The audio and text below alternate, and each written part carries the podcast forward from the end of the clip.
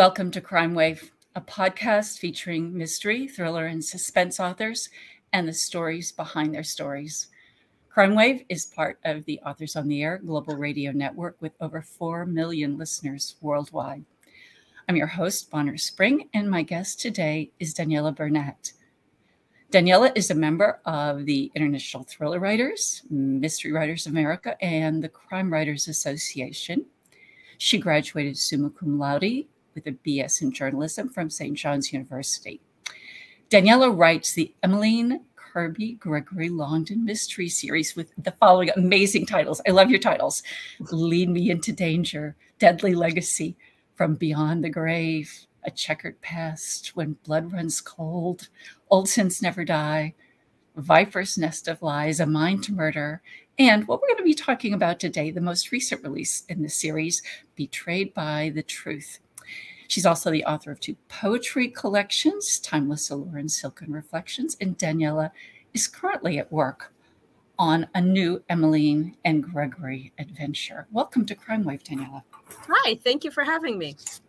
Well, it's a real pleasure to, see, to get to see you. How about if we just jump right into it? Um, for the Crime Wave podcast, we usually focus on the crime, you know, the main puzzle that needs to be solved. So, without giving away too much, What's the question at the heart of Betrayed by the Truth?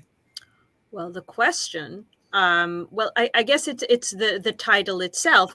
I uh, explore how uh, betrayal can be a double edged sword for both the guilty and the innocent.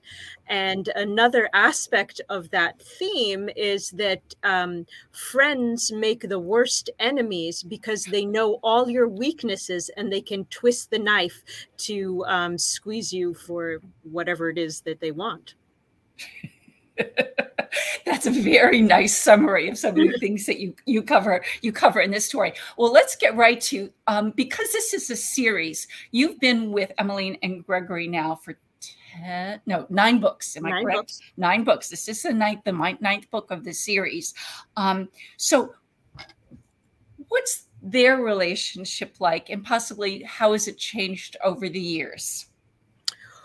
Well, um, if your your listeners are unfamiliar with Gregory and Emmeline, uh, Emmeline is uh, a journalist and uh, Gregory is uh, well now they are married, but in the first book uh, they they had been together, but they hadn't seen each other in two years. Um, he had left her, and she didn't know why. And then all of a sudden they are brought together in um, in Venice when she see, witnesses two men trying to uh, kill a colleague of hers, and then they become embroiled in in um, trying to find a, a spy in the British Foreign Office, and so that's how the series starts. So at the beginning, you know, Emmeline down below she's happy to see him but she's not because he had left her. She doesn't know why. In the interim she had found out that he's a jewel thief. So that goes against everything that she believes in because she believes in um, justice and um, uncovering the truth uh, to ensure transparency and Gregory on the other side of the law, he's uh, he's uh, um, concentrates on uh, jewel heists. So that's a, a, bit of a conflict. But in the end, they they approach the law from different points of view. His from the wrong side, her she from the correct side and but they both have uh, the same philosophy well philosophy belief that um, murder is a taboo and it should never be done so that's how their relationship starts off in the first book now in this book they're married and she had laid down the law when they became married that he had to find a, leg- a, legitimate form of employment or she wouldn't marry him. So he found a job as an insurance investigator. So the police think, well, this what's this? This is throwing the cat among the pigeons. But um, Gregory, he's he's a very good insurance investigator, but he still carries out the occasional jewel heist because you know you can't allow those natural born skills to atrophy. So, but Emmeline doesn't know. So, and if she finds out, she's going to kill him. So that's the dynamic of their relationship.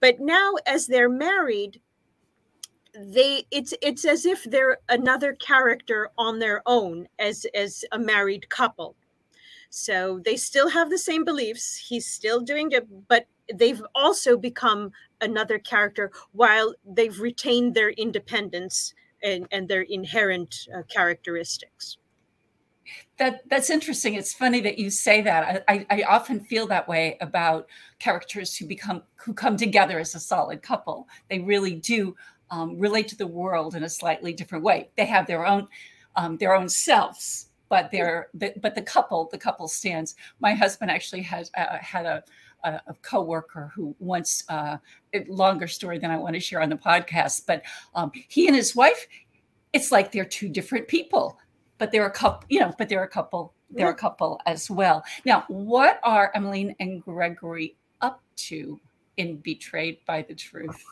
Well, the way Betrayed by the Truth starts out, they're in uh, Madrid and they they're there for a holiday, a short holiday. They're they're actually the following day is going to be their last day in Madrid.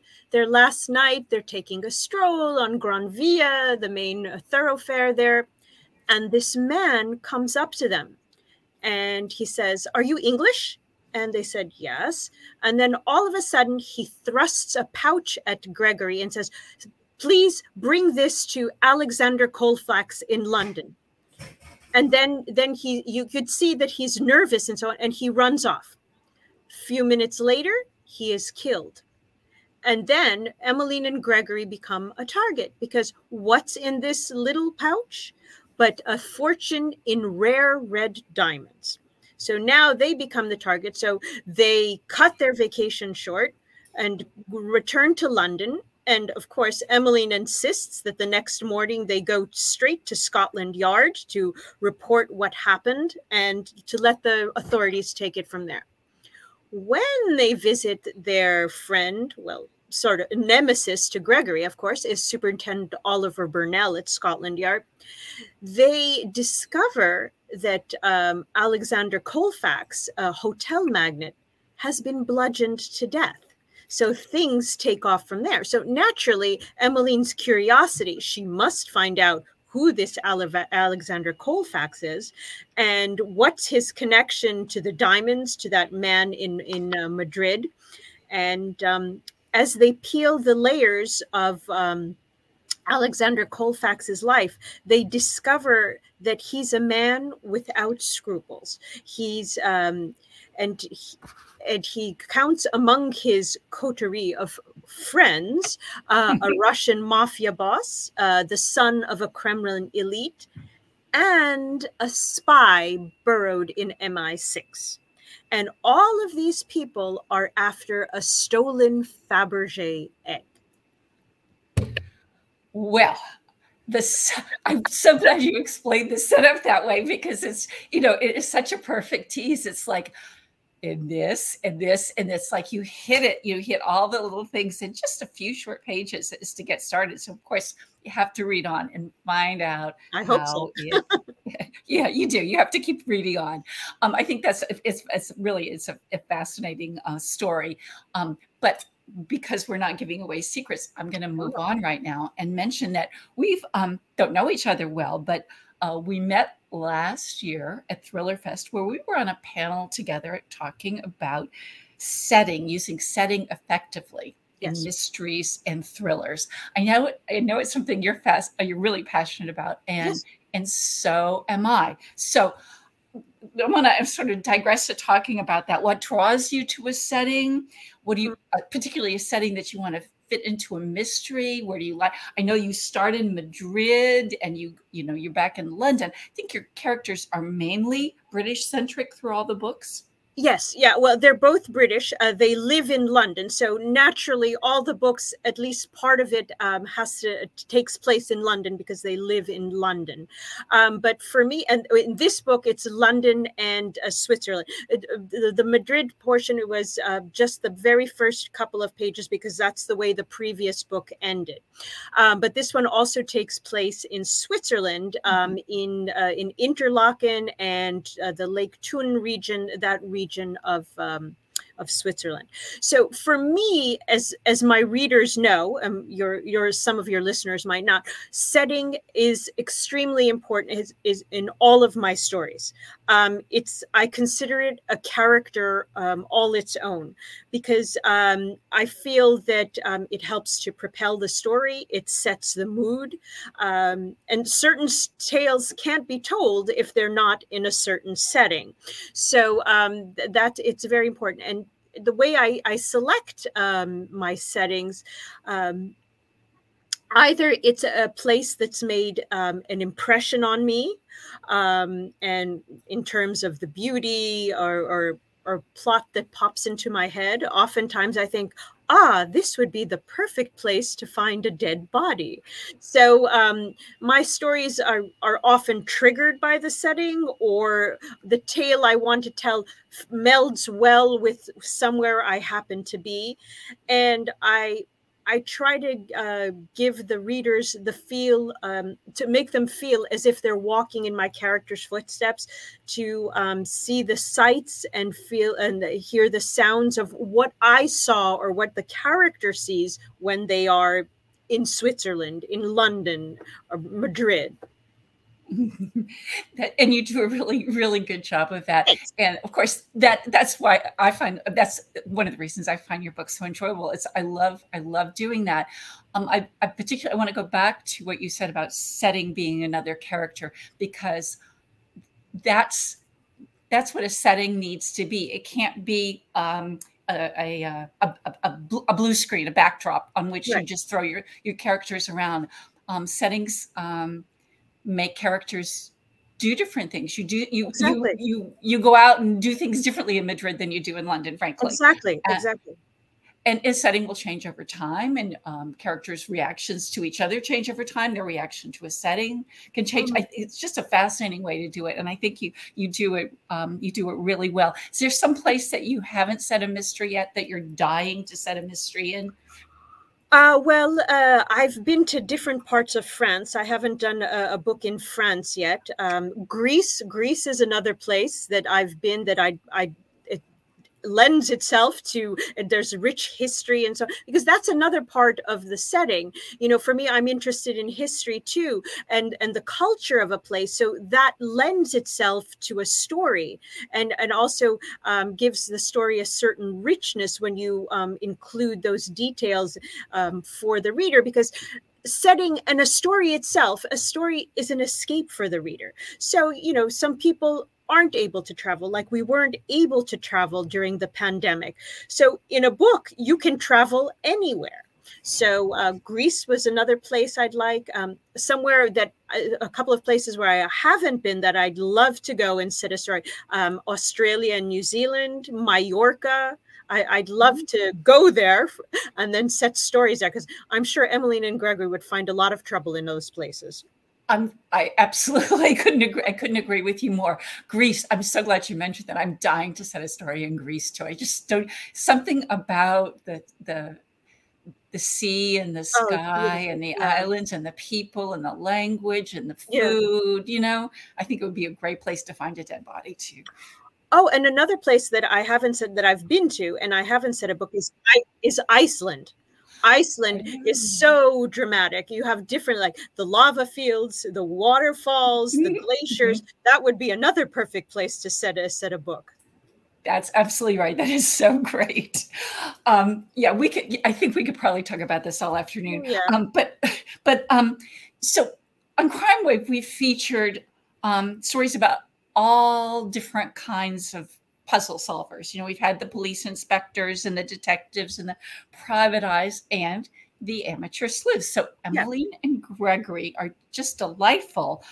Um, maybe you could talk a little bit about the benefits and the the drawbacks of of having an amateur sleuth be your uh, having amateur sleuths plural, be your main characters. Right. Well, I mean, as you said, uh, mysteries and thrillers take all different forms. I mean, there are a lot of there are myriad uh, series out there, uh, wonderful ones, where the police detective is the protagonist.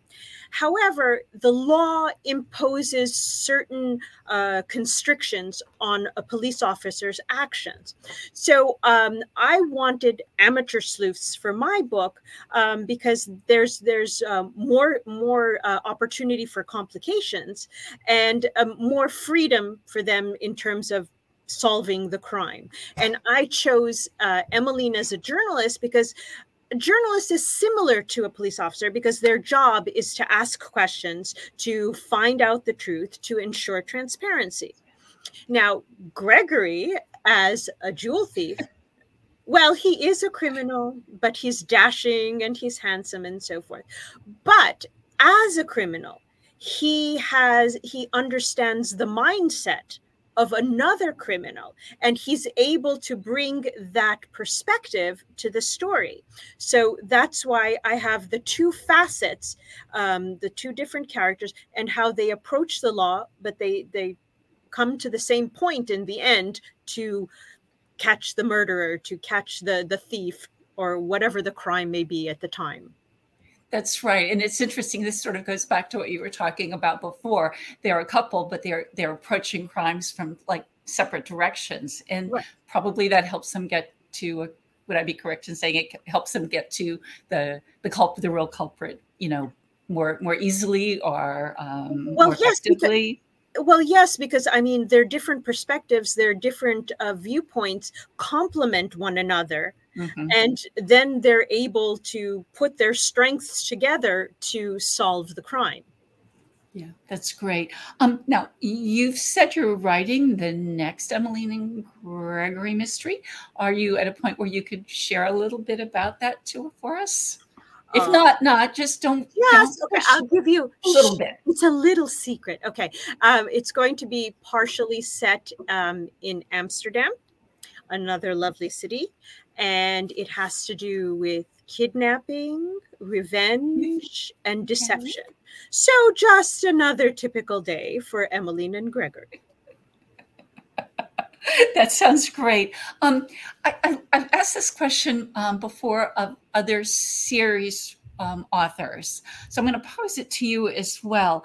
Um, and actually, it's, it's very self-serving because I'm writing a series now too, which I've never done before. Oh. Um, do you have any um, thoughts, Daniella, about what it takes to keep a series fresh over nine, now 10 books in your case? What have you learned? Do you have any thoughts about that that you could share with me and with all our listeners? Well, I mean, in terms of, I, Gregory's past, a lot of it is still um, murkiness you know there are still a lot of secrets from his past. So that's that's always ha- hovering in the background of their relationship. And as i mentioned in the first book they hadn't seen each other in 2 years because all of a sudden he disappeared at one point. So that fear is always in the back of emmeline's mind so those um, potential secrets, potential, you know, potential enemies mm-hmm. from his past appearing, you know, those are always elements that um, I can lead a new twist, a new turn to keep the story fresh, to keep um, the series moving forward. Okay, I'm writing that down. That's that's actually no. That sounds that's that it really makes a lot of sense. You don't just like put everything out there and then it's just the same old boring thing over and over again. You you have layers and layers and, and secrets. I like the idea. Thank you very much. Secrets are um, critically important. they they really are. So um, when you're not writing, um, do you have favorite books that you like to read or favorite genres that you like to read in? Well, naturally, you know, spies and mystery thrillers are my favorite genre. Um, my hero is Agatha Christie, um, but an, in that realm, also um, Daphne du Maurier. Like one of my favorite books is mm-hmm. Rebecca. The way she creates suspense in that book is, you know, that's one of my favorite books. Um, mm-hmm. I also love historical fiction in that it sends to historical mysteries. Um, I I also read you know biographies and and things like that because you know as I said before, it's important to learn about history so you understand what happened in the past and how things evolved for today and writers themselves i mean writers have to be are readers at heart to be able to write their own stories and you have to be curious about many different things so you have to read many different things to be able to write your own stories yeah I think we've probably read a lot of the same books in that case, I'm yeah. sure. Um, uh, before we go off the air, Daniella, can you tell our listeners um, where they might find you online or in person um, if you if you have some upcoming events uh, related to your book. Uh, well, I, I I'm doing an upcoming event will be the holiday party for the WTS International, the Greater New York chapter. It's a professional organization that I, I belong to.